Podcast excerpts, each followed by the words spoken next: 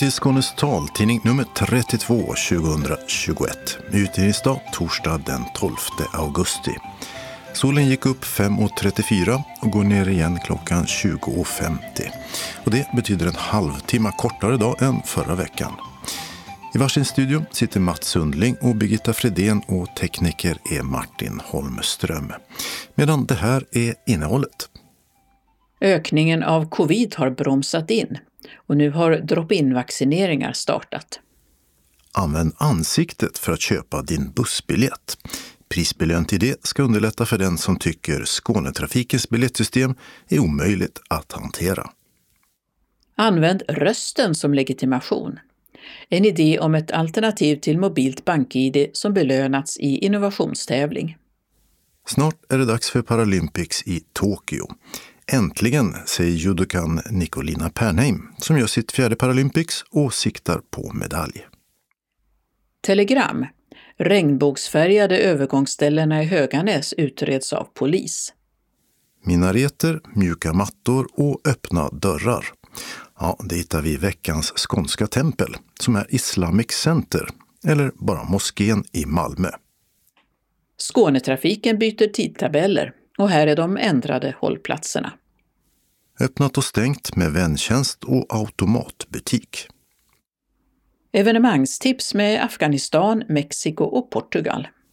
Och en kulinarisk kalender med kaffe, honung och surströmming.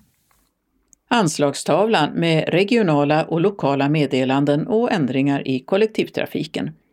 Idag delar norra Skåne lokal tavla med mellersta och sydöstra Skåne.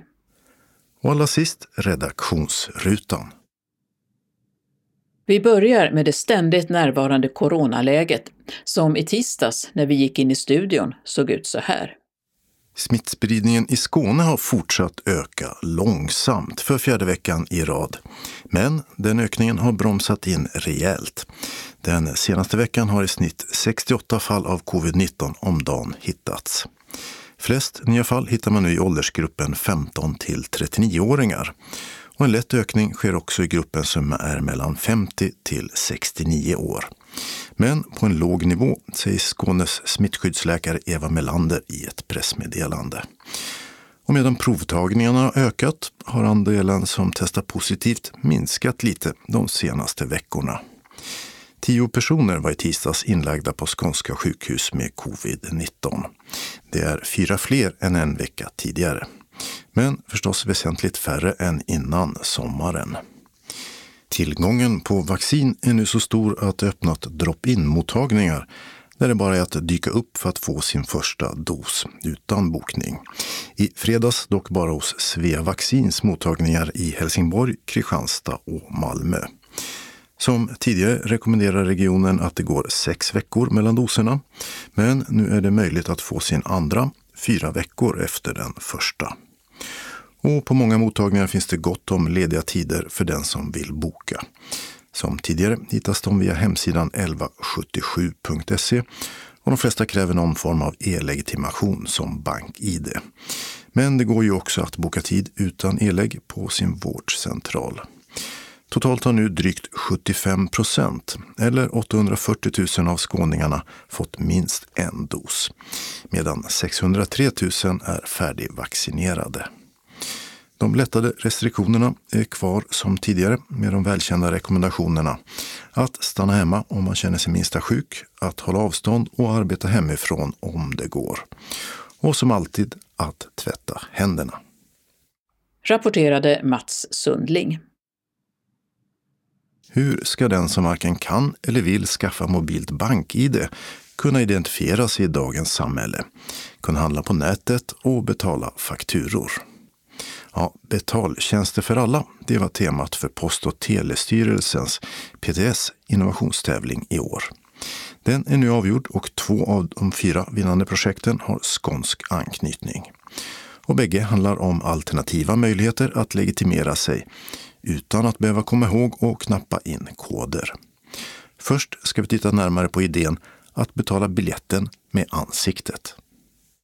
Det är Funktionsrätt Skåne som vill testa ansiktsigenkänning som alternativ till mobilt bank-id. Ansiktsigenkänning är en känd teknik som förekommer bland annat vid passkontroller på flygplatser, men nu ska kunna användas vid till exempel biljettköp hos Skånetrafiken. Funktionsrätt Skånes verksamhetschef Thomas Larsson förklarar. Tanken är att du tar en bild, antingen om du själv har en mobil med en kamera, du tar en bild på dig själv, på ditt ansikte och sen skickar man upp det till eh, några som heter Freja EID. Freja EID är alltså ett företag som sysslar med identifikation, att man laddar ner en applikation eller en app i sin mobil. Och därigenom så kan man då identifiera sig när man till exempel köper då en biljett på Skånetrafiken. Vilka har ni tänkt det här för? Ja, vår främsta målgrupp är ju våra medlemsgrupper, alltså personer med olika former av funktionsnedsättningar. Men vi har ju också sett att eh, barn och ungdomar som eh, inte då får lov att ha mobilt bank-id för de har ingen kanske bankkontakt. Men det är också äldre människor som har svårt och tycker det är svårt med teknik. Och detta är då ett, eh, en idé som vi då vann den här tävlingen på, att vi ska då försöka göra det enklare när man inte har mobilt bank-id. Men man måste ha en, en smart telefon eller? Ja, man behöver inte det egentligen. Det man behöver är att ta ett foto på sig själv och därigenom sen skicka upp till de här Freja ID. Och eh, sen så eh, när det krävs en legitimation så tar den som vill kontrollera dig, ta ett foto på dig eller ta en bild på ditt ansikte och koppla ut sig till Freja. Och därigenom så vet de att du är du. Och när jag kliver på bussen då för att köpa biljett, då finns det en kamera där som man ska titta i eller? Ja, det finns det ju inte idag på alla ställen, men den som till exempel har en kontrollfunktion eh, när man reser, de har ju oftast en kamera där man kan då kolla att du är du. Men jag tänkte som så att i framtiden, om det här slår igenom, så ska det finnas en kamera ungefär på samma ställe där man idag eh, skannar sin telefon.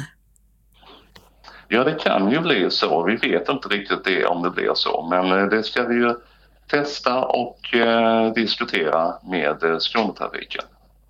När det gäller Skånetrafiken så är det ju inte bara det att de vill veta vem du är, de vill ha betalt också.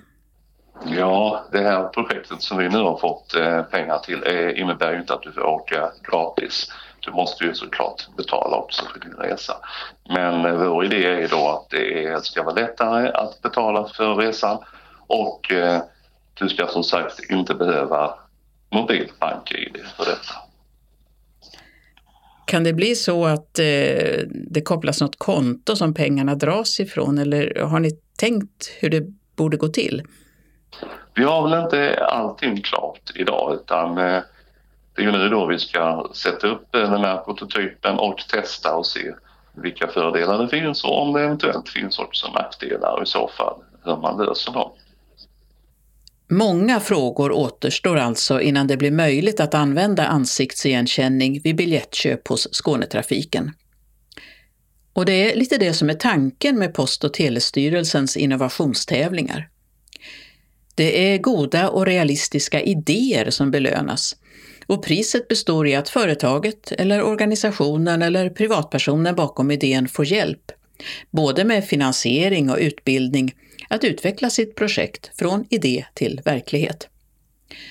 Funktionsrätt Skåne räknar med att det här projektet kommer att kosta en och en halv miljoner och av det betalar PTS 1 235 000 kronor. Och ansiktsigenkänningen har potential att användas i andra sammanhang än biljettköp, säger Thomas Larsson. Ja, egentligen överallt där du behöver eh, legitimera dig med eh, mobilt och bank-id skulle det ju kunna gå att identifiera dig, alltså att veta vem du är utan att ha ett sånt här mobilt bank-id. Och det kan vara sjukvård och det kan vara på, i affärer, när man ska handla och ja, på en mängd, mängd olika ställen. Men motparten måste ha en kamera då?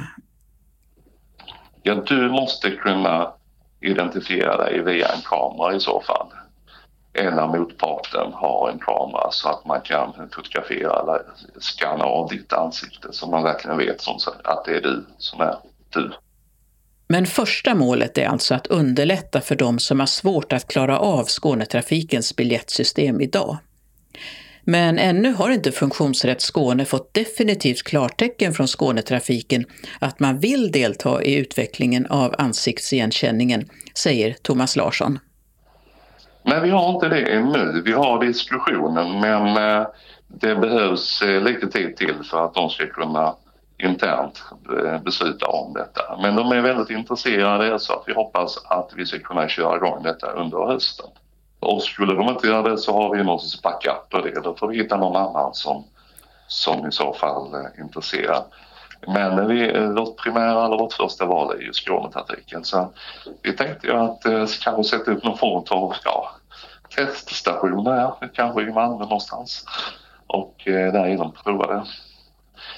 Blir det problem då så kommer vi fram till det att det bara är bank-id som gäller. Vad innebär det i så fall? Så det finns ju även lite sådana spin-offer alltså, som vi ska titta på och se hur eh, krångligt har vi byggt in vårt, eh, vårt säkerhetsdigitala arbete i, i samhället överhuvudtaget. Alltså utestänger vi personer eller grupper ännu mer framöver. Det sa Thomas Larsson, verksamhetschef på Funktionsrätt Skåne, tidigare känd som HSO. Reporter var Birgitta Fredén. Använd din röst som legitimation. Ja, det är idén bakom det andra skånska projektet som vann i PTS innovationstävling Betaltjänster för alla. Också här handlar det om att slippa komma ihåg och knappa in koder fast istället med röstidentifikation. Företaget som utvecklat tekniken heter Intuicell. En av grundarna, Henrik Jörntell, som är professor i neurofysiologi vid Lunds universitet, förklarar hur det är tänkt. Man får helt enkelt ringa upp till ett nummer eller någon kontakt och så får man använda sin röst för att identifiera sig. Systemet eh, vet självt när det har tillräckligt med information för att göra en säker identifiering.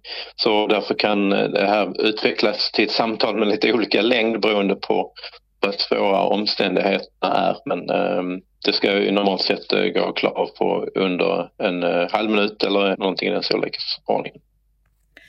Så man kan få föra ett samtal då med den här intelligensen som kollar vem man är?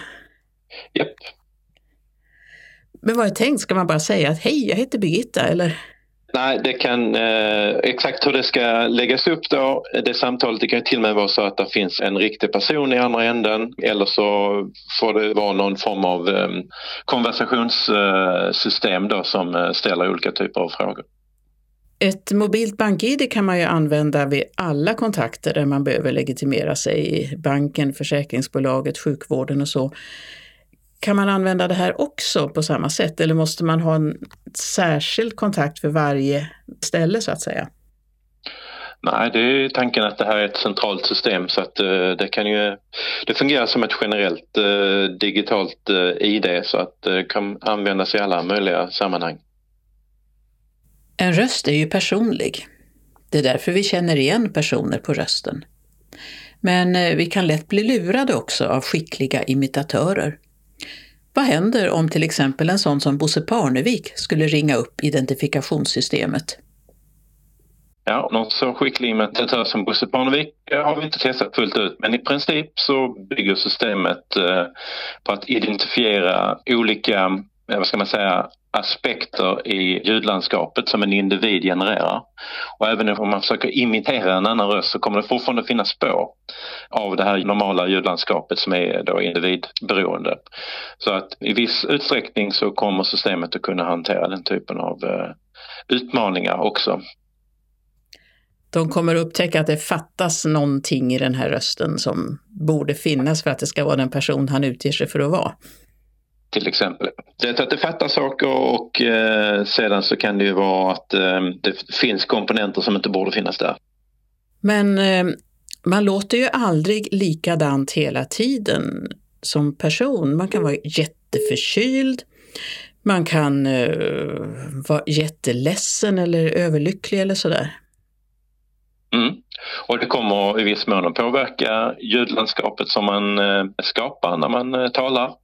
Men eh, det finns de här återkommande landskapskomponenterna som systemet identifierar och det kommer därför klara viss röstförvrängning som kommer till exempel sjukdom i andningsorganen eller andningskanalen och även den typen av röstförväning som uppstår vid olika typer av emotionella tillstånd.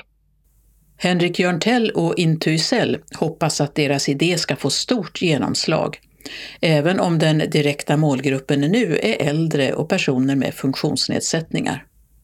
I första hand så är det ju för personer som av olika anledningar har svårt att använda BankID som är ett utbrett system idag.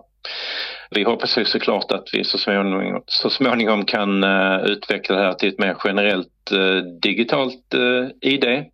Det finns planer eller till och med beslut inom EU på att man ska införa nya digitala ID-system så att vi eh, hoppas ju på lite sikt att vi har möjlighet att eh, kanske till och med gå in i en sån, eh, i en sån uppgift. Så, men till en början så ska det först hand vara för personer som eh, av olika anledningar uppfattar bank-id som svårt att eh, använda. Men du menar att det här skulle kunna då vara ett, den nya tidens ID som alla använder? Ja, det skulle i alla fall kunna vara en komponent i ett sånt eh, digitalt eh, ID för generellt bruk. Allting handlar bara om hur mycket tid, längden på informationen som man har, hur många individer man kan separera. Men alla individer eh, kommer att vara separerbara om man ges tillräckligt mycket tid för att skilja upp dem. Ännu så länge har inte Intuicell avtal med någon som kan testa systemet, men vi för diskussioner med banker, säger Henrik Jörntell. Och något avtal var inte nödvändigt för att belönas i Post och telestyrelsens innovationstävling. Syftet med tävlingarna är att få in goda och realistiska idéer som kan underlätta för de som står utanför det digitala samhället idag. Priset består i att företaget eller organisationen eller privatpersonen bakom idén får hjälp, både med finansiering och utbildning om det behövs, för att utveckla projektet från idé till verklighet. Intuicell räknar med att det kommer att kosta knappt 3 miljoner kronor och av det betalar PTS drygt 2,5 miljoner. Och arbetet börjar nu, säger Henrik Jörntell. Vi kommer i första hand behöva um få ett fungerande system på plats och det är vår första utmaning här under kommande månaderna. Redan idag används röstidentifikation i en del teknik vi har hemma. Vi kan ju prata med våra smarta telefoner till exempel. Men det är inga säkra system, säger Henrik Jörntell ja, det finns ju röstidentifieringar i flera olika system så att det är ju i eh, vanlig konsumentelektronik så är det inte speciellt uh, ovanligt att man försöker ha röstidentifieringssystem för olika individer. De eh, har ju dock inte särskilt stor säkerhetsgrad så att ehm, så länge de finns i elektriska instrument som individen själv har köpt in så är ju inte säkerhetskraven så stora. Google har ju sina system och Apple har sina system och de där systemen är ju också sådana att de ska identifiera en familjemedlem från en annan. De fungerar, jag kan, kan säga att de fungerar ju inte ehm, direkt eh, felfritt de där systemen men om det är väl begränsat antal personer så fungerar de ju hjälpligt. I vårt fall här nu så kommer vi säkerhetskraven att vara avsevärt mycket större så att vi måste ju ehm, ehm, utveckla, eller det system som vi utvecklar måste ju vara bättre än de system som finns i konsumentelektronik idag. Det sa Henrik Jörntell, professor i neurofysiologi och en av grundarna av företaget Intuicell, som alltså belönats i PTS senaste innovationstävling. Reporter var Birgitta Fredén. OS i Tokyo avslutades i helgen och den 24 augusti börjar Paralympics i samma arenor. En av de fem svenska synskadade idrottarna som ska dit är judokan Nicolina Pernheim från Göteborg, som i många år hört till de bästa i världen och varit bäst bland de blinda i 63-kilosklassen som hon tävlar i. Det här blir hennes fjärde Paralympics och kanske även det sista. Och hon ser fram emot att efter ett extra års väntan nu snart få tävla i detta parasportens största evenemang. det känns bra. Det ska bli kul att äntligen få åka iväg ett år försenat. Och det ser jag fram emot. Och såklart jätteskönt att få den officiella uttagningen klar även när jag själv väl visste att jag skulle dit. Men eh, ja, det är skönt att äntligen snart vara på väg. Ja, judo är ju en sport som likt andra har fått se hela ett, ett och ett halvt åren spolierad av en viss pandemi. Hur har det året sett ut för dig? Men först var det jättejobbigt. Eh, jag blev väldigt, väldigt besviken att det skulle skjutas upp. Jag hade ju planerat och laddat för att det skulle bli i augusti. Så jag blev jättebesviken. Och mm, det är klart att judo som är en närkontaktsport, vi fick ju vissa restriktioner så i omgångar har vi inte kunnat träna judo. Men det senaste egentligen halvåret har det väl gått ganska bra. Då har det inte varit några problem. Um, förutom att jag inte fått åka på några träningsläger. Sen februari 2020 så har jag inte varit på några läger och jag har haft en tävling då. Det var i England i juni. Sen har vi haft lite klubbtävlingar och sådär. Träningstävlingar för att jag ändå ska få lite tävling i kroppen. Men eh, ja, det har varit träna själv på klubben eller med, med mina träningskompisar då i min grupp. Det har varit annorlunda. Normalt sett har det varit att åka på så mycket läger som möjligt inför Paralympics men nu har det varit tjejerna och killarna på klubben som har fått ställa upp på mig. Vilket de har gjort och det är jag väldigt glad för. Hur har det varit att motivera sig att träna under de här omständigheterna? Inga tävlingar att se fram emot?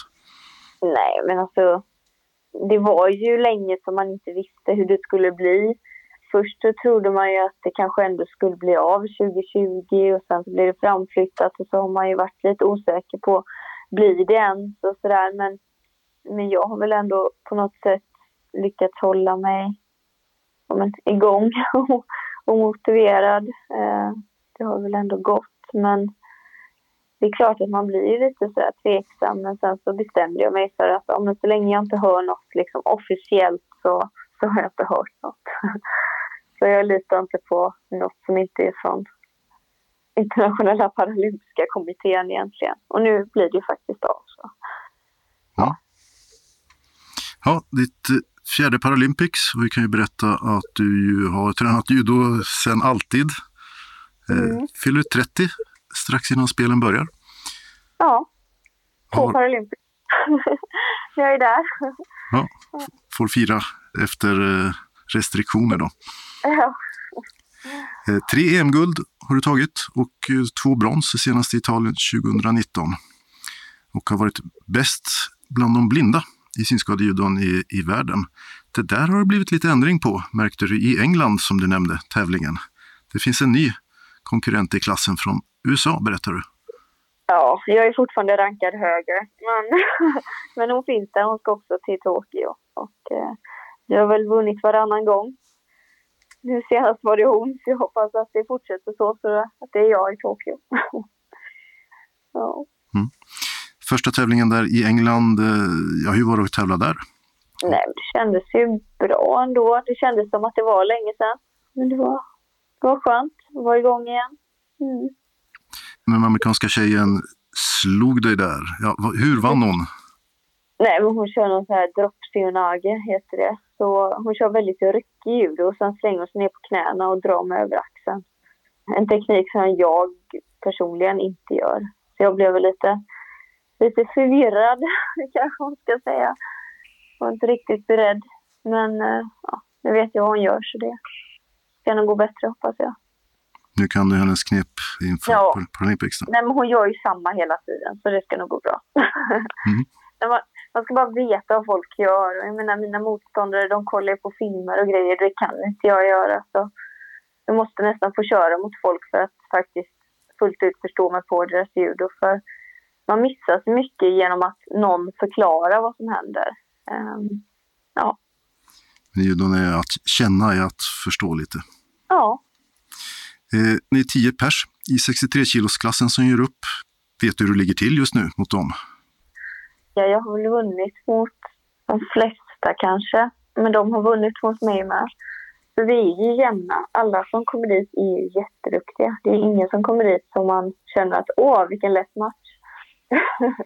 Utan eh, alla matcher kommer bli jättetuffa. Så är det. Mm. Och en hel del kan väl man misstänka kan träna på heltid. Medan du ja. ju har andra saker för dig. Du både läser tillsynspedagogik och har börjat jobba. Ja. Vad är det du jobbar som nu? Jag jobbar som synpedagog på Syncentralen i Göteborg i barn och ungdomsteamet. Jag jobbar med, med barnen och ungdomarna som är blinda eller ser väldigt lite. Så det gör jag. Nej, men vi, vi kan ju inte leva på en idrott här.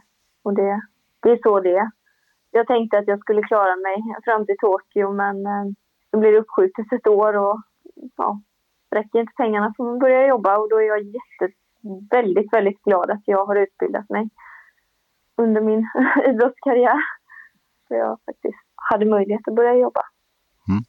Jobb och eh, distansstudier då i Norge där det finns en utbildning i synpedagogik ja. och rehabilitering och sånt. Och en mm. satsning på Paralympics i Tokyo. Eh, hur bråda dagar har du nu då? Ja, men det är ju mycket. Allting handlar ju om ja, planera. planera in återhämtning är väldigt svåra. Men eh, det går om man vill väldigt, väldigt gärna. Men man får ju prioritera bort det mesta som inte är absolut nödvändigt. Jag hoppas mina kompisar har förståelse för det. För de har verkligen prioriterat bort, tyvärr.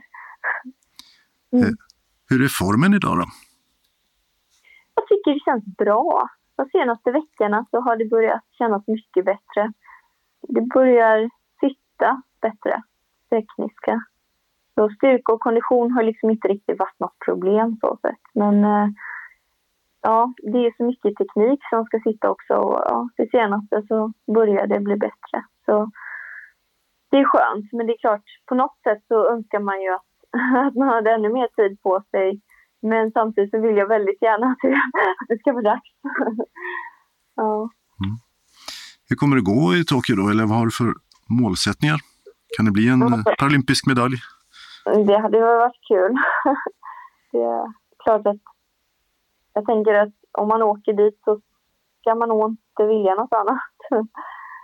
Eh, målet ska ju såklart vara att ta medalj och det är det ju. Men eh, man får ju ta en match i taget och se, se hur, det, hur det går. Men vinner man alla sina matcher, vilket är målet, då, då blir det ju en väldigt bra medalj. och det hade ju varit kul. ja. Sen är judotävlingarna i en speciell lokal, Nippon Budokan, som de här seende judotävlarna var eh, lite glada i att få tävla i. Känner du detsamma? Att det är ett speciellt ställe? Alltså jag vet ju att det är ett speciellt ställe utifrån historien och sådär. Ehm, det var ju där som judotävlingarna gick när judet för första gången kom in på OS-programmet 64. Och så återanvänder man de där lokalerna då. Så det, är ju jättestort för judon. Det finns ju eh, få ställen som är så kända. Och det är klart att det ska bli häftigt. Men jag menar, det är ju samma sport var man än är. Alltså judo är judo. Eh, men det är klart att det blir stort. Och det hade varit ännu större om vi hade fått ha publik. Men eh, det spelar ingen roll vilken arena det är. Jag menar, jag är där för att, för att köra judo. Och jag tror när man, när man inte ser så kanske vissa sådana saker blir mindre imponerande. Men eh, det är klart det ska bli häftigt. Det är ju, bara för att få vara där inne är ju stort och att få tävla där, det är klart att det, det är något speciellt. Mm. Fjärde Paralympics i ja, judons eh, födelsestad skulle man nästan kunna säga. I alla fall den eh, ja. eh, olympiska. Blir det ett femte, tror du? Eller kommer du att fortsätta tävla och träna? Det vi kan prata om det efter, efter Paralympics. Nu är, nu är allt fokus till liksom Tokyo. Och sen eh, tänker jag, som jag har gjort innan, ta två månader ledigt från all judo så gott det går. Och bara liksom återhämta mig och landa i att Tokyo är gjort. och sen så får jag ta ett beslut om vad som händer sen sa Nicolina Pernheim, synpedagogen som tävlar i den paralympiska judon i Tokyo om ett par veckor. Hon intervjuades av Mats Sundling. De regnbågsfärgade övergångsställena vid Kvickbadet i Höganäs finns fortfarande kvar. Polisen har inlett en förundersökning om målningen är ett brott mot trafiksäkerhetslagstiftningen. Det säger kommunpolis Helene Alexandersson i Höganäs till Skånes taltidning. Det var i våras som kommunen polisanmäldes för att övergångsställena i korsningen Storgatan-Strandvägen hade målats i regnbågsfärger. Detta som en hyllning till Pride, som initiativtagaren, stadsmiljöchefen Per Ragvald sa. Anmälaren ansåg dock att målningen innebar en risk för synskadades säkerhet. Kommunpolis Helena Alexandersson säger att det är viktigt att utreda om annat än vita övergångsställen är tillåtet. Kan HIF-fans i så fall också måla övergångsställena rödblå inför match? Kan de politiska partierna måla i sina färger inför valet, säger hon. Förundersökningen med förhör och utredningar beräknas ta ytterligare någon vecka eftersom det fortfarande är semestertider. Sommarserien Skånska tempel tar idag en titt på Sveriges första och största moské. Malmö moské, eller Islamic Center, ligger på en stor grästomt vid Jägersro i Malmö, inte långt från vare sig travbana eller motorväg. Hit kommer muslimer från hela Skåne och hela världen för att be, gifta sig och begravas. Men hit är alla välkomna för att be till sin Gud, säger imamen Roland Vishkurti, som är vår ciceron. Sedan moskén öppnade 1984 har den blivit uppmärksammad när den utsatts för skadegörelse och 2003 brann en stor del av centrat ner. Men också för sina utåtriktade samhällsinsatser med ett flitigt samarbete över religionsgränserna. Malmö moské eller Islamic Center har likt många andra väldigt mycket äldre förebilder en innergård som vi befinner oss på. På vägen till mm, själva moskéns huvudbyggnad som man kommer in på först. Kanske 30 till 40 meter rektangulär med ett tak som löper längs sidorna med vita pelare med välda valv. Stoa kallades då för i det antika Grekland. I bakgrunden hörs motorväg och Jägersrovägen i södra Malmö. Ja, ett lätt regn har börjat falla över Malmö och Malmö moské. Där imamen Roland Vishkurti i en rosa t-shirt och ett grått välansat skägg står här. Eh, här ser det ut lite som en typisk eh, moské med en rektangulär innergård. Ja, det var meningen att man har en typisk arkitektur av moskén. Och det var den danske arkitekten, Hans Jens Danstrup, som eh, var arkitekten. Och då innergården, det är meningen att man går in så det att inte bara träffa en moské, men en öppen plats som man kan sitta, ta en kopp kaffe, man kan vila, man kan läsa böcker till exempel, som sitter på bänkarna som står på sidorna. Och lite blommor på klockorna, stora klockorna som står inne in, i innergården. Man kan använda när det är högtiderna som själva byggnaden, barnesalen räcker inte. Så man kan använda utomhus som man kan be. Också vi har en plats som det ser det under taket också som man kan använda vid högtiderna. Så det blir, kommer massor med, med folk för att besöka och för att utföra eh, högtiden. Så det är meningen att man kan använda den här innergården också. Mm. Och framför oss det står moskén som ser vid bollen mm. och sen två minareter som är högst upp till 23 meter. Och, och det är den som gör skillnad mellan en böneplats och när man ser en moské så det är de minareter som man vet att det är en moské. Kyrkor de har ringklockan som de har. Ett klocktorn, klock, klocktorn ja. Det är den som gör skillnad mellan en vanlig byggnad som man kan be eller och en, en, en moské. Mm. Och eh, minareter, för den som inte har sett det, det är två här. Eh, det ser ut lite som en gammal blyertspenna skulle man kunna säga, fast i stor stil. Då. Eh, en kantig kolonn ja. med två balkonger med små tak och högst upp en halvmåne på en spira ja. på bägge två. Och det är samma på den gröna kupolen i mitten som är något lägre. Och där borde du stå och förkunna att det är bön då, eller? Det var i dåtiden, så det var att eh, den som hjälper imamen, han går in på minareter och gör bön och truppen kallar sig till bönen. Men nu det är ingen som går upp där så vi använder nu den digitala tjänster som man har. Man har en app i mobilen som ringer till dig så det kommer att det är nu bönetiden, dags för bönetiden. Och sen när man använder så vi har som du säger innergården så man har högtalare som det under fredagsbönen eller högtiderna man kan lyssna själva imamen eller eh, uh, bönekallelsen uh, eh, även där inne i moskén. Man hör den utanför moskén också.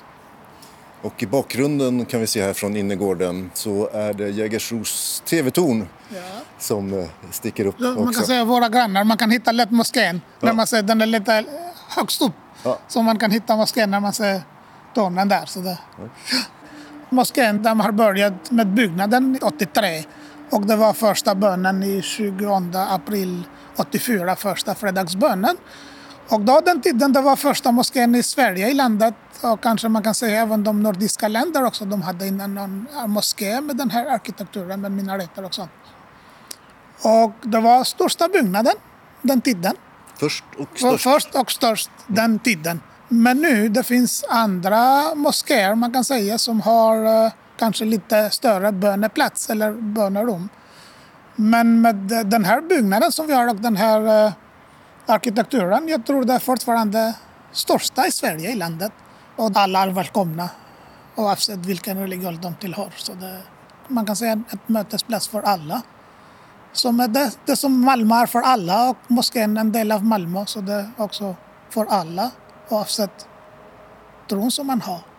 Jag tror det är syftet med moskén som vi brukar, de är Guds hus. Det kan vara en moské, en kyrka, en synagoga, en buddhisttempel där man känner sig tryggt eller vill ha en stund med sig själv framför Gud. Man kan göra det även uh, i moskén eller i en kyrka. Till exempel en muslim kan gå, en, uh, om det finns inte någon moské, en muslim kan gå även i en kyrka för att göra en bön mellan sig och Gud. Så det är för oss muslimer inget problem med detta. Kan du gå till en kyrka och be? Ja, visst, och vi har gjort den. Så vi har våra grannar, Västra Skövlinge kyrka, ibland vi har en sammanbön. Man behöver ibland en sammanbön. Så vi, vi, vi har våra grannar och vi har alltid, vi brukar träffas. Min vän som är Per Kristiansson här på präst på Västra Skövlinge kyrkan. Och han jobbar också i Lunds stift där. Så vi brukar träffa nästan varje vecka, ta en kopp kaffe, diskutera olika ämnen som rör samhället. Så det är inte bara andliga grejer i alla fall.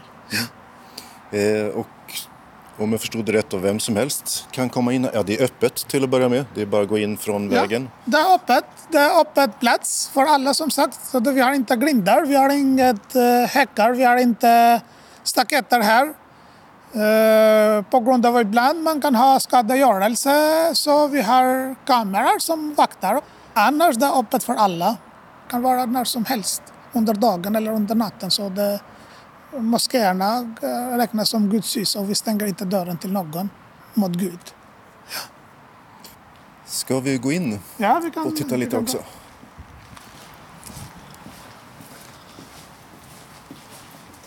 Men står det på dörren här som är välvd, som är romanskt valv faktiskt medeltida kyrkor. Som, som man vet när man går in i en moské, man tar av skorna. Mm. Hela moskén är täckt med en stor matta.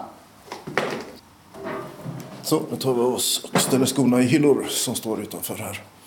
Och nu är det mattor på golven. Stäng av telefonen tack, står det på en skylt. Ja, det är lätt hänt. Och här har vi, man kan säga korridoren som man går in i själva byggnaden. Det cirka 450 kvadratmeter. Helt täckt med en fin matta. Blå, Blå gul, svart mönster. Svart, ja. Klassisk lite, lite, lite orientalism, man kan säga, design. Mm. Mjukt under fötterna. Mm, ja, det är jättemjukt. Så, som vi har eh, som vi brukar när man gör bönen, man går upp och ner. Så vi har inte någon stol, förutom de som kan inte, så de, de har någon hinder, till exempel ont i ryggen och sånt som vi har stolar där som man kan använda. Ja, det är en skillnad med, mot kyrkor till exempel, där det finns kyrkobänkar som folk sitter Ja. i. Så är det här ett Här tomt vi, har, golv. vi har en tomt byggnad som man kan säga och med mattor och med de här, det finns linjer som man kan följa att ha en rakt linje och nu under pandemin så vi har gjort små lappar som man håller avstånd minst en och en halv meter mot varandra. Eh, Så vi följer de eh, restriktioner som gäller i landet i alla fall och det har varit nu nästan eh, mer än ett, ett och ett halvt år. Det här är själva, själva Ja, moskén. själva den, det heligaste skulle man väl kunna säga. Ja. Ett rum som är, vad kan det vara, 20 gånger 20 meter. Som är kantigt. Vad kan det vara? En kupol här då. Som är på insidan som är 10 meter upp.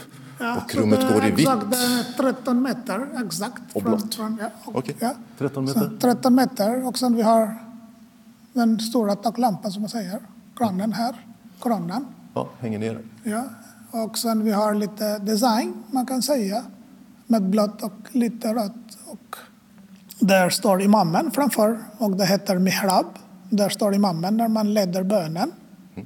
Och imamen, man kan, för de som inte vet vad imamen det kan sägas som en präst i kyrkan, så det är imam i moskén. Och där står imamen, också det är alltid mot Mecka. Ska vi gå lite närmare? Ja. kan vi titta. Eh, rummet går i blått och vitt för det mesta. Och guld. Och så är det färgat kakel i snirkliga mönster med text. Ja. Och en nisch här som är två tre meter hög. Här leder imamen. Ja, det vill säga du. Står, ja, det är jag som står här. Ifall det inte är jag så det, det ska vara någon annan som eh, leder bönen. Man behöver inte ha en högtalare heller här inne. Det är eko som när man säger utför bönen. Så det, det, det hörs från kupolen. Därför det, det är halvrunda här. Det är själva rösten, ljudet, det går upp. Ah, vänta, om jag backar här nu. Ja, ja. Så när du pratar här. Nu och står du inne i din, ja. Så du hör jättetydligt så det behövs inte ha någon högtalare. Även om du pratar smått så det, det lyssnar de som är där bakåt.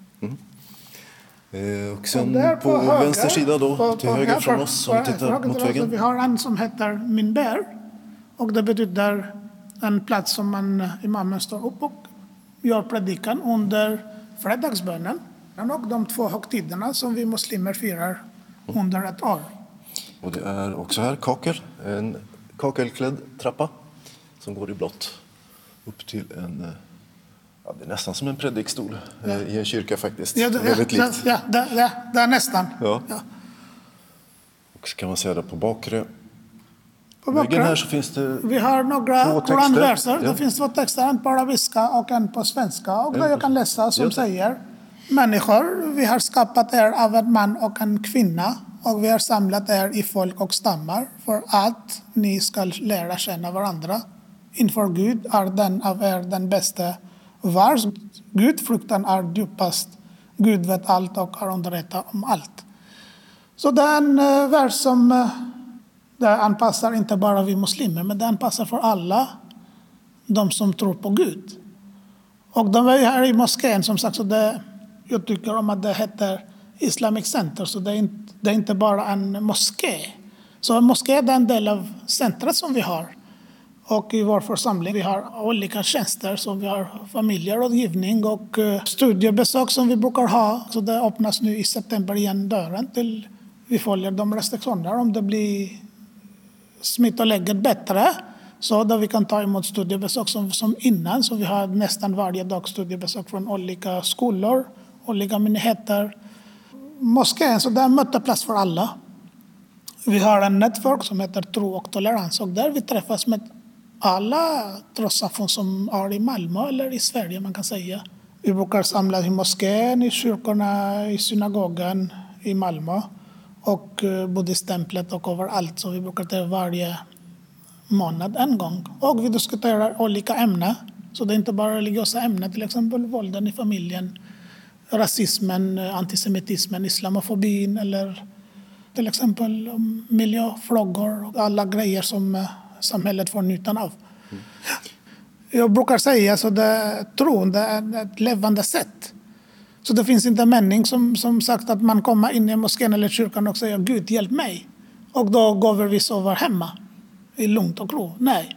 Så jag tror att det, när vi säger Gud hjälp mig, där vi kan göra handling, men vi måste gå ut i samhället för att hjälpa de folk som behöver hjälp. Besök på sjukhuset, besök på ungdomscenter som det finns runt om i, land, i landet, speciellt här i Skåne. Och ibland det finns eh, familjevåld som vi försöker eh, hjälpa till med socialmyndigheterna som vi har samarbete. Och ibland även i, i häktet, så det finns allt. Så vi kan inte gömma oss och vi kan inte säga nej, det finns inte. Det fanns folk som har begått någon synd framför Gud, men synd också framför samhället. Och då de blev straffade. Och då vi går, det finns massor med, med de som sitter där som ångrar sig. Och de, när de kommer ut, de, rättar, de, de lever ett, ett fint liv. De ändrar sig helt och hållet. De, lever ett redskapens liv när de kommer ut. Och då vi försöker hjälpa till. Alla de som behöver hjälp kan hitta dörren öppet för att få hjälpen som de behöver. Så, så går vi ut utegården. Så det, på höger sidan vi har expeditionen. Och på höger sidan vi har två konferensrum. En plats som man kan träffas vid till exempel som bröllop eller vigsel eller någon namngivning eller som heter doppning på svenska man kan säga. Eller sorgarbete vid begravning också så de anhöriga kan sitta där och eh, hälsa på varandra och eh, sörja varandra när det händer. Här vi har en, en, ett rum som eh, förbereder vi den avlidna personen. Så, okay. så man kan, vi har en ritual som heter tvångningen. En helt, vi tvågar hela kroppen och sen sveper vi med det vita tyget. Och då vi har en speciell rum här. Och då bredvid som vi har expeditionen som är där. Då står det en traktorgräsklippare för gräsmattorna utanför. Det. Så det är expeditionen. Där man kan köpa radband ser jag. Det står i ett skåp och med sådana här hettor. Små Man kan grejer som vi kan använda. Radband, någon bönematta, Ja. mössa för de som eh, ja, Som behöver det. Barnböcker. och barnböcker Mm. på olika språk. Olika språk, ja. Ja. För det är många olika språk som talas här. Ja. Har jag förstått. Ja. Människor som har ursprung från Ja, ja. hur många länder? Ja, man kan säga här som det är i Malmö, från hela världen, man kan säga. Och här vi har tjuvkortessen som har fortfarande i semester, Okej. vecka. Sjuksköterskemottagning. Ja. Så en, en, en enkel kontroll man kan göra här. Och där får man också vaccinationen för de elever som är här i skolan. De gör här. Och eh, någon som har en gammal medlem som mår inte så bra, till exempel när det är under vistelsen här i församling. Så hon kan göra snabbt kontroll. Det kan man jämföra med kyrkor sedan eh, väldigt många hundra år tillbaka. Kyrkan hade inte bara ansvar för människors själar utan också för Ja, kroppen. För kroppen. Ja. Det, det, det går alltid tillsammans. Man kan inte dela själen från kroppen. och En, en själ kan inte leva utan kropp. Men en kropp också, vi säger, kan inte leva utan en vägledad själ. Man kan säga.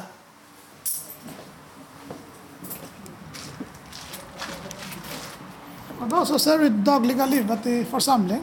Folk som kommer och går. Medlemmar och anställda här i skolan och i församling. Och nu det har börjat rulla lite mer efter semestern. Så det är från denna vecka och annars när skolan börjar. Så det finns massor med barn som leker och springer hit och dit. Så det är inte så lugnt i alla fall under hela året. Så det är bara det under sommartiden. Så det är lite lugnare här. Vi ska säga det att den eh, ena ändan, eller ena halvan egentligen här, är en enda stor skola. Eller en liten skola, men eh, ja, där var det inte så många barn just nu. Nej. Ja, Nej, men så nu det är det snart några- terminstart. Ja, så. Ja, terminstart. Så det börjar nu, Det eh, på nästa det. vecka kanske. Så det blir lite mer liv här, man kan Liv säga. rörelse, ja. Liv och rörelse med, med, med, med barnet som springer hit och dit. sa Roland Vishkurti, imam på Islamic Center eller Stora moskén i Malmö.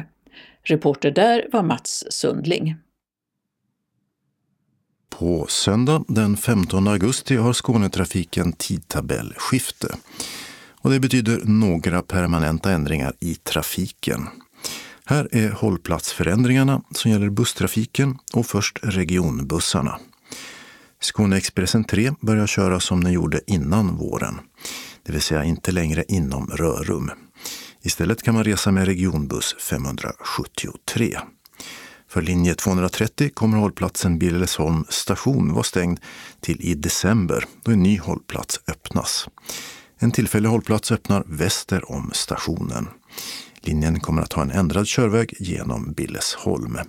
Även hållplatserna Smedjan och Kyrkbacken kommer att vara stängda. Och för dem är hållplatsen Eken närmsta alternativ. Även för linje 250 stänger Billesholms station utan angivna alternativ. Regionbusslinjerna 301 och 337 kommer framöver inte att stanna på hållplatsen Arenan. Närmsta hållplats är Ystad stadsbiblioteket. Så stadsbussarna i Helsingborg dras linje 2 och 22 hållplats Välagård in. I Landskrona flyttas stadsbuss 5 hållplatser Kapellvägen och Exercisgatan ut till Karl XIs väg. I Malmö har Davidshallsgatan stängts av för att byggas om och buss 1, 2, 7, 8 och 35 kör istället på Färsens väg väster om Davidshallsgatan. Hållplatsen Davidshall är stängd. Linje 4 i Malmö får Segevång som start och sluthållplats och kör inte längre vidare ut till Bernstorp. Hållplatserna Segevångsbadet och Segemöllagatan dras permanent in. Medan buss 34 å andra sidan nu går ut ända till Bernstorp istället för att vända vid Värnhem. Öppnat och stängt. I Vinslöv har mötesplatsen Väntjänsten öppnat igen efter att ha haft stängt i ett och ett halvt år. Nu har de öppet för fika, pussel och prat två dagar i veckan. Måndag klockan 10 till 12 och torsdag 14 till 16. Kåseberga har fått en butik efter mer än 30 år helt utan. Det är den obemannade automatbutiken som säljer livsmedel och dagligvaror. Kunderna måste identifiera sig med BankID för att komma in, skannar själva sina varor och betalar elektroniskt. Butiken ligger vid infarten från Kustvägen och är öppet mellan klockan 5 och 23. En förlaga i samma kedja finns sedan ett par år i Skåne, Tranås. I Älgaröd i Ystads kommun har det tidigare nedläggningshotade utomhusbadet istället renoverats och nu öppnat igen med fixat fik, omklädningsrum och uppvärmningssystem till poolen. Evenemangstips Fredagen den 13 augusti står Sofia Karlsson på Slottsparkens scen i Landskrona för en picknickkonsert. Tiden är 20 till 21 och gratisbiljetter kan bokas via Landskrona stads hemsida. Operafabriken ger Verdis opera Ödets makt på Ystad teater fredagen den 13 och söndagen den 15 augusti klockan 19 till 21.30.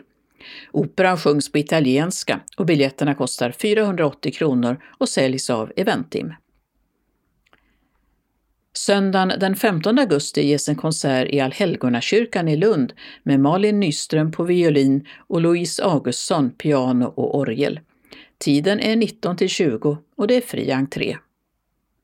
Linus Music, far och son gitarrduo, ger en konsert i Ottarps kyrka i Tågarp söndagen den 15 augusti klockan 18 till 19.30. Repertoaren sträcker sig från ballader till rock och med mycket på svenska och skånska. Jazzkväll blir det i kyrktältet på parkeringen framför Östra Karups församlingshem i Båstad Torsdagen den 19 augusti klockan 19. Lars-Erik Paulsson med vänner spelar. Som en del av utställningen Ikoner på Dunkers kulturhus i Helsingborg håller Lars-Olof Velin ett föredrag om den svenska populärmusiken under 60 och 70-talen.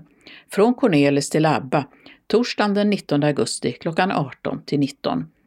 Föredraget ingår i entrépriset till utställningen, 100 kronor gratis för barn under 18 år. Den gamla spritfabriken i Ödåkra är platsen för en helt ny jazzfestival fredag och lördag 20 och 21 augusti. Musiker från sju nationer spelar allt från traditionell New Orleans-jazz till alldeles nyskriven musik. Det hela inleds med en parad i New Orleans-stil från Ödåkra station till Ödåkra brygghus klockan 14 på fredagen. Biljetter säljs av Tixter och fullständigt program finns på hemsidan odakrajazzfestival.com. Spritfabriken har adress Fabriksgatan 2. Dubbelt Oscarsbelönade brittiska filmen The Father med Anthony Hopkins och Olivia Colman i huvudrollerna har fått syntolkning och uppläst text inför den svenska biopremiären den 20 augusti. Filmen handlar om en åldrande man som försvinner in i sin egen värld. Syntolkningen finns i de sedvanliga apparna. I Boalls bygdegård i Glimåkra berättar författaren och konstnären Margareta Julin om hur det är att vara kvinna i Afghanistan torsdagen den 26 augusti klockan 19 till 20.30. I entrén på 80 kronor ingår fika. Bygdegården ligger på Kräblebodavägen 7. Antonia Andrade, flamenco-gitarr-duo, spelar på Victoriateatern i Malmö onsdagen den 1 september klockan 19. Kulturcentralen säljer biljetter och av coronaskäl måste man boka ett helt bord med två eller fyra platser. Det är ju picknickteater på Victoria. Det kostar 600 respektive 1200 kronor. Vill man bara ha en plats går det inte att boka via hemsidan utan man uppmanas att kontakta Kulturcentralen. Victoria ligger på Södra Förstadsgatan 18. Palladium i Malmö har öppnat för publik igen. Hur många biljetter som finns till varje föreställning beror på de då rådande coronarestriktionerna. Fredagen den 3 september framför sångerskan Vivian Buschek och tenorsaxofonisten Carl Martin Almqvist Future Standards, sånger av bland andra Cyndi Lauper, Stevie Wonder och Peter Gabriel. Sånger som musikerna tror kan bli lika klassiska som de som finns i The Great American Songbook idag. Tiden är 19 till 20.10 och biljetterna kostar 200 kronor. Palladium ligger på Södergatan 15 i Malmö och biljetterna bokas via Kulturcentralen. På bygdegården i Förslöv söndagen den 5 september hyllas den mexikanska konstnärinnan Frida Kahlo med musik av bland andra Piazzolla och Ravel. Spelar och berättar gör Sabina Agnas gitarr och Anna Boman Hald flöjt. Tiden är 16.00, föreställningen tar en timme och 15 minuter och biljetter för 200 kronor säljs av Tixter eller Båstads bokhandel eller på plats en timme före föreställningen. Om Portugal och dess forna imperium berättar författaren och journalisten Henrik Brandao Jönsson på Landskrona bibliotek tisdagen den 7 september klockan 18 till 19. Biblioteket ligger på Regeringsgatan 13 och har telefon 0418 47 35 00. Välkända röster kan man möta på Kristianstad teater torsdagen den 9 september klockan 18. Det är Sveriges Radios utrikeskorrespondenter som gör en turné för att berätta om sitt arbete och svara på frågor från publiken. Vilka som kommer just till Kristianstad är oklart in i det sista. Det beror på världshändelserna. Gratisbiljetter bokas via Kristianstad teaterförening 044 12 58 20. Folkmusikern Lena Willemark och gitarristen Roger Tallroth möts på Stärkan i Edenryd lördagen den 11 september klockan 18. Biljetter för 200 kronor där fika ingår säljs av Kulturpunkten i Bromölla. Ungdomar upp till 19 år går gratis. Biljettinformation Tixter har telefon 0771 47 70 70. Eventim 0771 65 10 00. Kulturcentralen 040 10 30 20.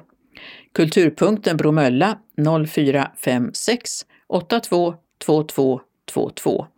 Bjäre bokhandel Båstad 0431 70001. Kalendern för vecka 33 börjar med måndagen den 16 augusti då Brynolf har namnsdag. För hundra år sedan föddes arkitekten Hans Asplund som bland annat ritat Medborgarhuset i Eslöv. Tisdagen den 17 augusti firar vi Werner och Walter. För 125 år sedan blev Mrs Bridget Driscoll historisk som den första fotgängaren någonsin som blev påkörd och dödad av en bil. Det inträffade i London. Fru Driscoll var 44 år och bilen höll en hastighet på 12 km i timmen enligt Wikipedia. Onsdagen den 18 augusti 1951 hölls med säkerhet ett och annat kafferep i Sverige. Då upphörde nämligen kafferansoneringen och därmed var det också slut på alla de ransoneringar som andra världskriget medfört. För 120 år sedan föddes Arne Borg, den svenske storsimmaren som under 1920-talet slog 32 världsrekord, vann fem EM-guld och tog fem OS-medaljer, varav en var guld på 1500 meter fritt i Amsterdam 1928. Förre finansministern Kjell-Olof Feldt fyller 90 år. Amerikanske skådespelaren Robert Redford fyller 85. Fotbollsspelaren Patrik Andersson Bjärred fyller 50. Artisten Andreas Weise fyller 35 och namnsdag har Ellen och Lena. Torsdagen den 19 augusti är den tredje torsdagen i augusti och det innebär surströmmingspremiär. Fram till 1998 var det förbjudet att sälja strömmingen tidigare. Risken var att den inte hunnit bli färdigjäst och därför kunde vara riskabel att äta. Nu är den regeln borttagen, men surströmmingsproducenterna håller ändå på premiärdatumet. I Norge är det flaggdag eftersom kronprinsessan Mette-Marit fyller år, 48 närmare bestämt. För 150 år sedan föddes Orville Wright som var den som genomförde den allra första flygningen med motor. Det gjorde han i september 1908 och redan i december samma år skedde den första dödsolyckan med ett motordrivet flygplan.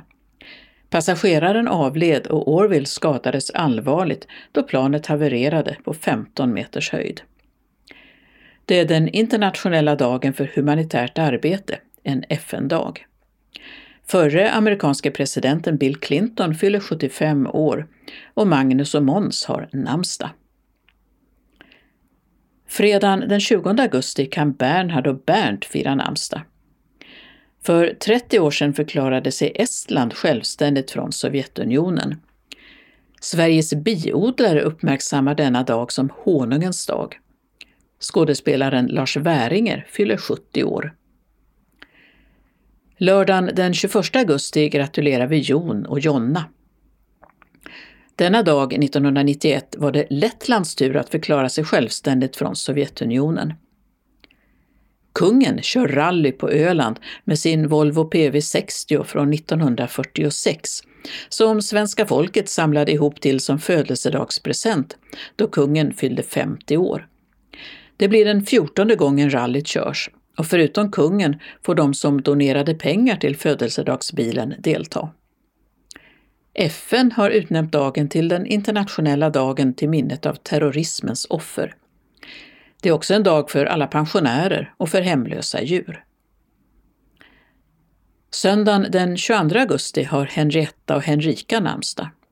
Och så var det Litauens tur att bli självständigt från Sovjetunionen, då för 30 år sedan. Det är också internationell minnesdag för människor som fallit offer för våldsdåd relaterade till religion eller andra trosuppfattningar enligt FNs almanacka. Anslagstavlan innehåller idag en regional del med några ändringar av det tillfälliga slaget i kollektivtrafiken och två olika lokala rutor där mellersta och sydöstra Skåne delar på upplaga och ruta och sydvästra Skåne får en egen. Först de regionala inbjudningarna. SRF Skånes arbetsgrupp för kultur och fritid vill påminna om Ödåkra jazzfestival, sista chansen. Den 20 till 21 augusti blir det urpremiär för jazzfestivalen i Ödåkra, strax utanför Helsingborg. Missa inte detta unika tillfälle att lyssna till världsnamn från sju olika nationer som spelar på två scener vid den gamla spritfabriken. Allt från traditionell Orleans-musik till nyskriven jazz. Vi samlas på lördagen den 21 augusti klockan 16. Anmäl dig senast fredag den 13 augusti klockan 12 till Jan-Olov Asp. Ring 070-554 36 28 eller mejla jan-olof.asp srfskane.se. Priset är 300 kronor och det ingår en lätt måltid på områdets restaurang samt ledsagare för de som inte kan ordna en egen. Du betalar avgiften snarast till SRF Skånes kansli, bankgiro 484-0989. SRF Skåne betalar din resa tur och retur Ödåkra. Och du kan läsa mer om programmet på hemsidan odakrajazzfestival.com. Varmt välkomna! Så en inbjudan till torskjakt på Öresund. Fiskeäventyret arrangeras av SRF Ängelholm Båstad men alla SRF-medlemmar i Skåne är välkomna. Vem lurar Atlantens smartaste torsk?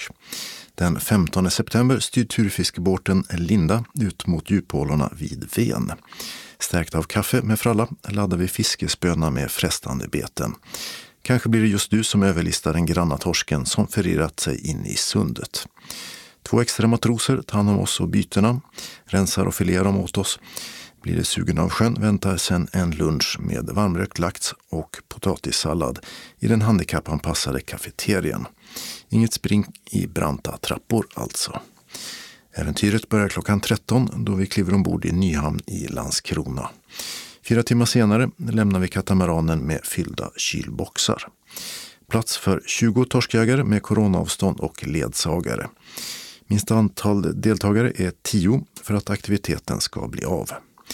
Bindande anmälan och betalning sker till Marianne Jönsson i SRF Ängelholm Båstad. E-post Marianne Jonsson 95 gmail.com eller ring 070-710 45 79 senast söndag den 29 augusti. Distriktet betalar resan för alla medlemmar utanför Ängelholm Båstad till Nyhamn i Landskrona. För Ängelholm Båstads medlemmar betalar vi själva reskostnaden. Turfiskebåten är chartrad och endast SRF-medlemmar får åka med. Mer info lämnas av aktivitetsansvarig Jan-Olof Asp på 070-554 36 28. Kostnaden är 200 kronor och betalas till bankgiro 5972-8915 eller swish 123 130 7214. Varmt välkomna hälsar styrelsen i SRF Ängelholm Båstad i samarbete med samverkansgruppen SRF Nordvästra Skåne.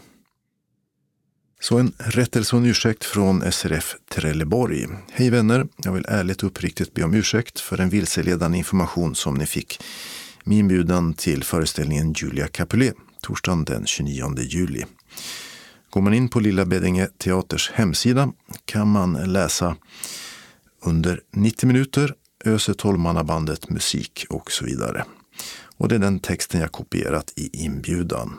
Men under fliken Aktuellt på teaterns hemsida hittar man texten under två timmar och 40 minuter etc. Som sagt, jag kan bara be om ursäkt och hoppas att ni trots allt kom hem ordentligt. De som fick olägenheter och dyrare reskostnader uppmanar jag till att skicka in reskvitton till vår kassör Ulf Bingsgård. Antingen via papper och snigelposten eller hellre om ni kan via e-post till ulf.bingsgard telia.com och adress Ryttargatan 10 231 52 Trelleborg. Med förhoppningar om en fortsatt trevlig sommar. Lars Billgren som nås på 0708 32 19 07. Vi har några tillfälliga ändringar i kollektivtrafiken. Först tågen. Söndag den 15 augusti är alla tåg mellan Eslöv och Billeberga inställda på grund av banarbete. Ersättningsbussar går då mellan Eslöv, Marieholm och Teckomatorp till Billeberga och omvänt. Nästa vecka ska det byggas dubbelspår mellan Maria och Ängelholm. Arbetet pågår från torsdag den 19 augusti klockan 23 till måndag den 23 augusti klockan 4.15. Under den tiden gäller följande. Öresundstågen mellan Malmö och Göteborg kör en annan bana och stannar inte i Landskrona och Helsingborg. Öresundstågen gör extra uppehåll i Kävlinge och Åstorp medan Helsingborg och Ängelholm ersätter bussar. Pågatågen mellan Helsingborg C och Förslöv är inställda. Bussar ersätter mellan Maria och Förslöv via alla mellanstationer. Inställda är också Pågatågen mellan Helsingborg C och Halmstad med ersättningsbussar mellan Helsingborg C och Båstad via alla mellanstationer. Medan extrainsatta pågatåg kör sträckan Kävlinge, Landskrona, Ramlösa, Helsingborg C, Maria i båda riktningar. Så till några tillfälliga ändringar bland bussarna. I Torsebro i Kristianstads kommun ska man bygga om regionbuss 545 hållplats Färlövsvägen.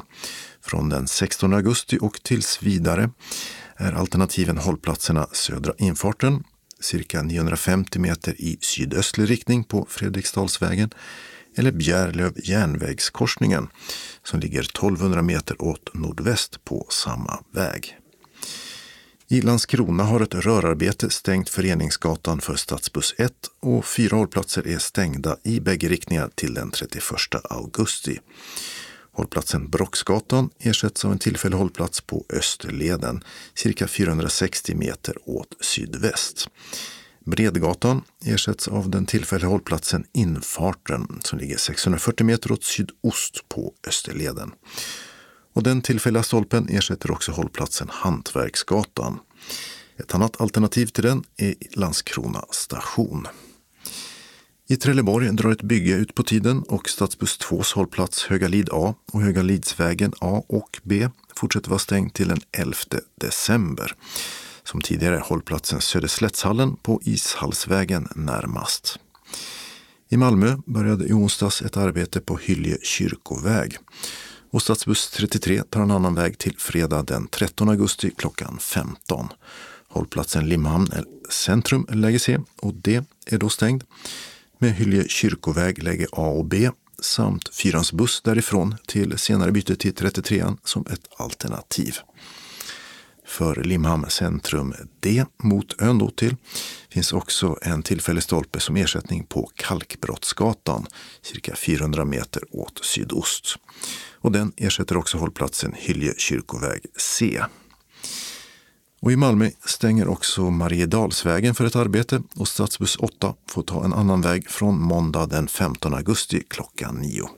Hållplatsen Kronprinsen D stänger och ersätts av fyrans hållplats Kronprinsen A som ligger 80 meter västerut på den korsande Regementsgatan. Den 27 augusti klockan 15 ska allt vara som vanligt där igen. Anslagstavlan för sydvästra Skåne innehåller några inbjudningar från SRF Malmö Svedala. De hälsar först välkommen på fika. Nu sätter vi igång igen och börjar med att träffas på måndag den 16 augusti klockan 13. Vi umgås med en fika och ett glatt humör. Ni är välkomna att anmäla er till kansliet som har telefon 040 25 05 40 eller via e-post till info srfmalmo.se senast klockan 11 samma dag. Hjärtligt välkomna! SRF Malmö Svedala hälsar sen välkommen på informationsmöte. Vi träffas måndag den 30 augusti klockan 18 på föreningen på Wendelsfridsgatan 13. Vi får besök av Fredrik Andersson som sitter i valberedningen i SRF Skåne. Vi berättar även om höstens planerade aktiviteter och studier. Tillsammans tar vi sedan fram förslag på aktiviteter och studier till nästa år. Föreningen bjuder på kaffe och kaka och färdtjänst hem kan beställas till 19.30. Anmäl dig till kansliet senast onsdag den 25 augusti. På grund av corona har vi begränsat anmälningarna till 35 personer. Om man känner sig sjuk ber vi er att stanna hemma. Välkommen hälsar styrelsen. SRF Malmö Svedala bjuder sedan in till en resa till Helsingör. Lördag den 28 augusti samlas vi på Mötesplatsen på Malmö central. Till höger innanför ingången när man kommer med färdtjänst. Senast klockan 8.40. De som har färdtjänst åker gratis på tåget och övriga får åka med som ledsagare. Vi tar tåget till Helsingborg som avgår klockan 9.08. Framme på knutpunkten i Helsingborg tar vi rulltrappa eller hiss upp till färjeterminalen där vi tar färjan Hamlet till Helsingör. Och där är det fritt fram att ströva omkring i denna härliga gamla stad. Kanske shoppa lite, det finns gott om affärer, eller sätta sig på en uteservering och avnjuta en fika eller en god dansk öl. Klockan 12 samlas vi på terminalen för att ta Aurora klockan 12.30. Väl ombord går vi till restaurangen där vi blir serverade en härlig lunch. Man kan välja mellan bakad lax med syrlig fänkålssallad, stekt lime och klassisk hollandaise. Eller fläskschnitzel med grön sparris, handskalade räkor och citron. Serveras med rostad potatis och bearnaisesås. Eller rödbetsburgare med dragon och balsamico-dressing.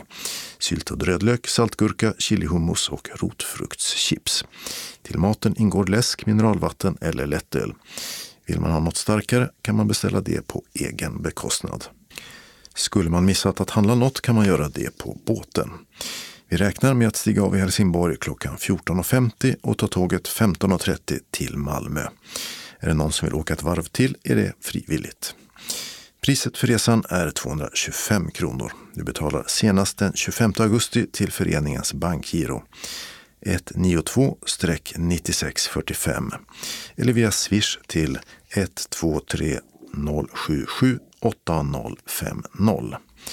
Anmäl dig till Per-Arne Andersson på telefon 0720 55 35 65 eller e-post per 1955 med siffror då Arne Henning snabel gmail.com tidigast fredag den 13 augusti klockan 9 och senast fredag den 20 augusti klockan 18. Vi har cirka 46 platser så det är först till kvarn som gäller. Välkommen önskar styrelsen. SRF Malmö Svedala presenterar till sist kurser som du kan delta i under hösten. Det blir vävning på tisdagar klockan 9.30 till 12 med start 14 september. Du anmäler dig till föreningen eftersom kursen går i vår egen regi. Den hålls i ABFs lokal på Porslinsgatan 3 till 5. Priset är 360 kronor för 12 träffar och materialkostnader tillkommer. Piraten är sen rubriken onsdag klockan 9.30 till 12, start 15 september. Jeanette Rosengren håller en kurs om den skånska författaren Fritjof Nilsson Piraten. Kursen hålls i föreningens lokal på Vännäsfridsgatan 13 och den genomförs i samarbete med ABF liksom de tre följande. Här är priset 300 kronor för 10 träffar. Keramik blir det onsdagar 10 till 12 och 15, start 15 september. Den hålls i ABFs lokal och du får lära dig att använda lera och dreja. Eller kanske vill du hellre använda fantasin och trycka eller kavla ut den till olika föremål. 360 kronor för 12 träffar och du betalar själv för leran. Aktuellt i litteraturen blir det torsdagar 9.30 till 12, starten 16 september. Kursen tar upp nya böcker som skrivits av svenska och utländska författare och den hålls i föreningens lokal. Under kursen tar vi en fika med smörgås eller kaka för 10 kronor. 300 kronor för 10 träffar. Medieyoga torsdagar 13 till 14 start den 2 september. Programmen består bland annat av medveten andningsträning, mjuka fysiska övningar, avslappning och meditation. Ledare blir Ann-Margret. Priset 450 kronor för 15 träffar. Sittgympa torsdagar klockan 14 till 15. Start också där den 2 september. Sittgympan består av anpassade övningar för att stärka kondition, armar, axlar, rygg och ben tillsammans med Ann-Margret. 450 kronor för 15 träffar. Är du intresserad av en eller flera kurser så anmäl dig till SRF Malmös kansli enligt ovan. Senast fredag den 20 augusti. Före kursstarten skickas kallelse och inbetalningskort ut till alla anmälda. Varmt välkommen till en givande och trevlig kursgemenskap hälsar styrelsen. Anslagstavlan för norra, mellersta och sydöstra Skåne börjar med en inbjudan från SRF Lundabygden. Först till trädgårdsfest den 21 augusti. Nu har det återigen blivit dags för trädgårdsfesten på Habo gård.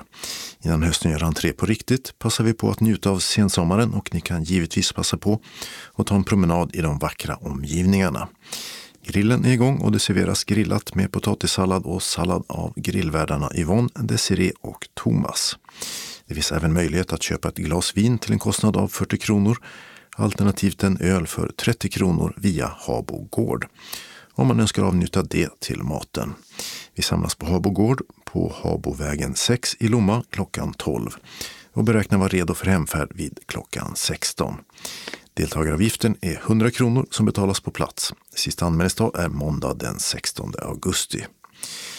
SRF Lundabygden bjuder sen in till en kolonivandring med kafferep den 30 augusti. Vår ciceron-Conny tar oss med på en liten rundvandring i det närliggande koloniområdet Västra Sommarstaden. Efter en härlig promenad slår vi oss ner i de vackra omgivningarna och njuter av en kopp kaffe och en kaka.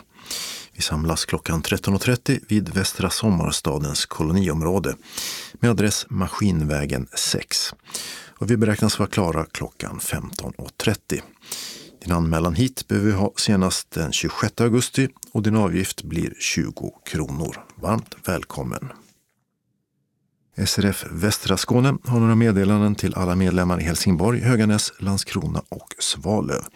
Först anmälan till torsdagscirkeln. Den startar med cirkeln Städer med kulturarv torsdag den 26 augusti klockan 13.30 till 15.30 med den nya cirkelledaren Ingrid Mattiasson. Platsen är föreningens lokal på Vaktgatan 3 i Helsingborg. Kursavgiften är 250 kronor och fikaavgiften är 30 kronor per gång. Anmäl dig till kansliet, telefonen 042 15 83 93 eller e-posta till srf.monica med ett k snabelatelia.com senast onsdag den 18 augusti klockan 12. Välkomna! SRF Västra Skåne uppmanar också till att prova på cirkelgympa. Måndag den 30 augusti blir det, klockan 14 till 15 i föreningens lokal. Mikael Grönhed kommer då att visa cirkelgympan. Och vi provar på under 45 minuter. Om intresse finns blir en fortsättning med 10 gånger under hösten. Kursavgiften blir då 250 kronor för 10 gånger.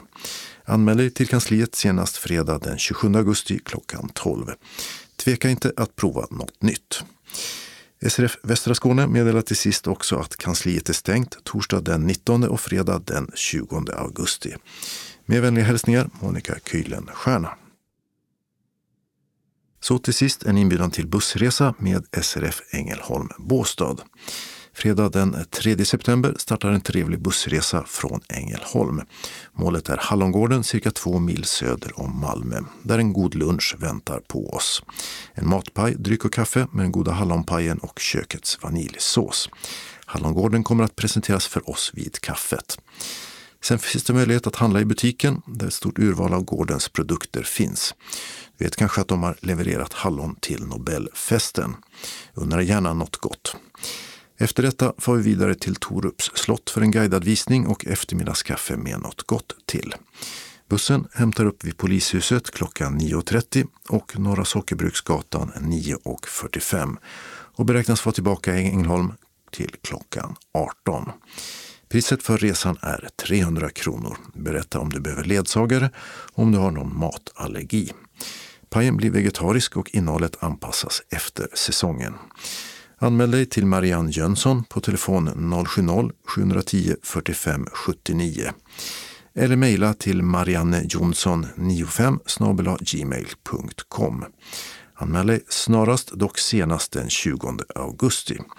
Har du frågor om resan kan du ringa Conny Jansson på 070-361 66 10 eller Maj-Britt Ryman 070-324 66 09. Och med det var det dags att sätta punkt för veckans Skånes taltidning. Nästa nummer kommer nästa torsdag den 19 augusti. Skånes taltidning ges ut av Region Skånes psykiatri och habiliteringsförvaltning. Ansvarig utgivare är Martin Holmström. Postadress Jörgen Ankersgatan 12, 211 45 Malmö. Telefon 040-673 09 70. E-post Skanes taltidning snabela skane.se och hemsida skanestaltidning.se. Observera att CD-skivorna inte ska skickas tillbaka till oss. Såväl skivor som kuvert kan läggas i brännbara sopor när ni inte längre vill ha dem. Vi hörs igen. Hej då!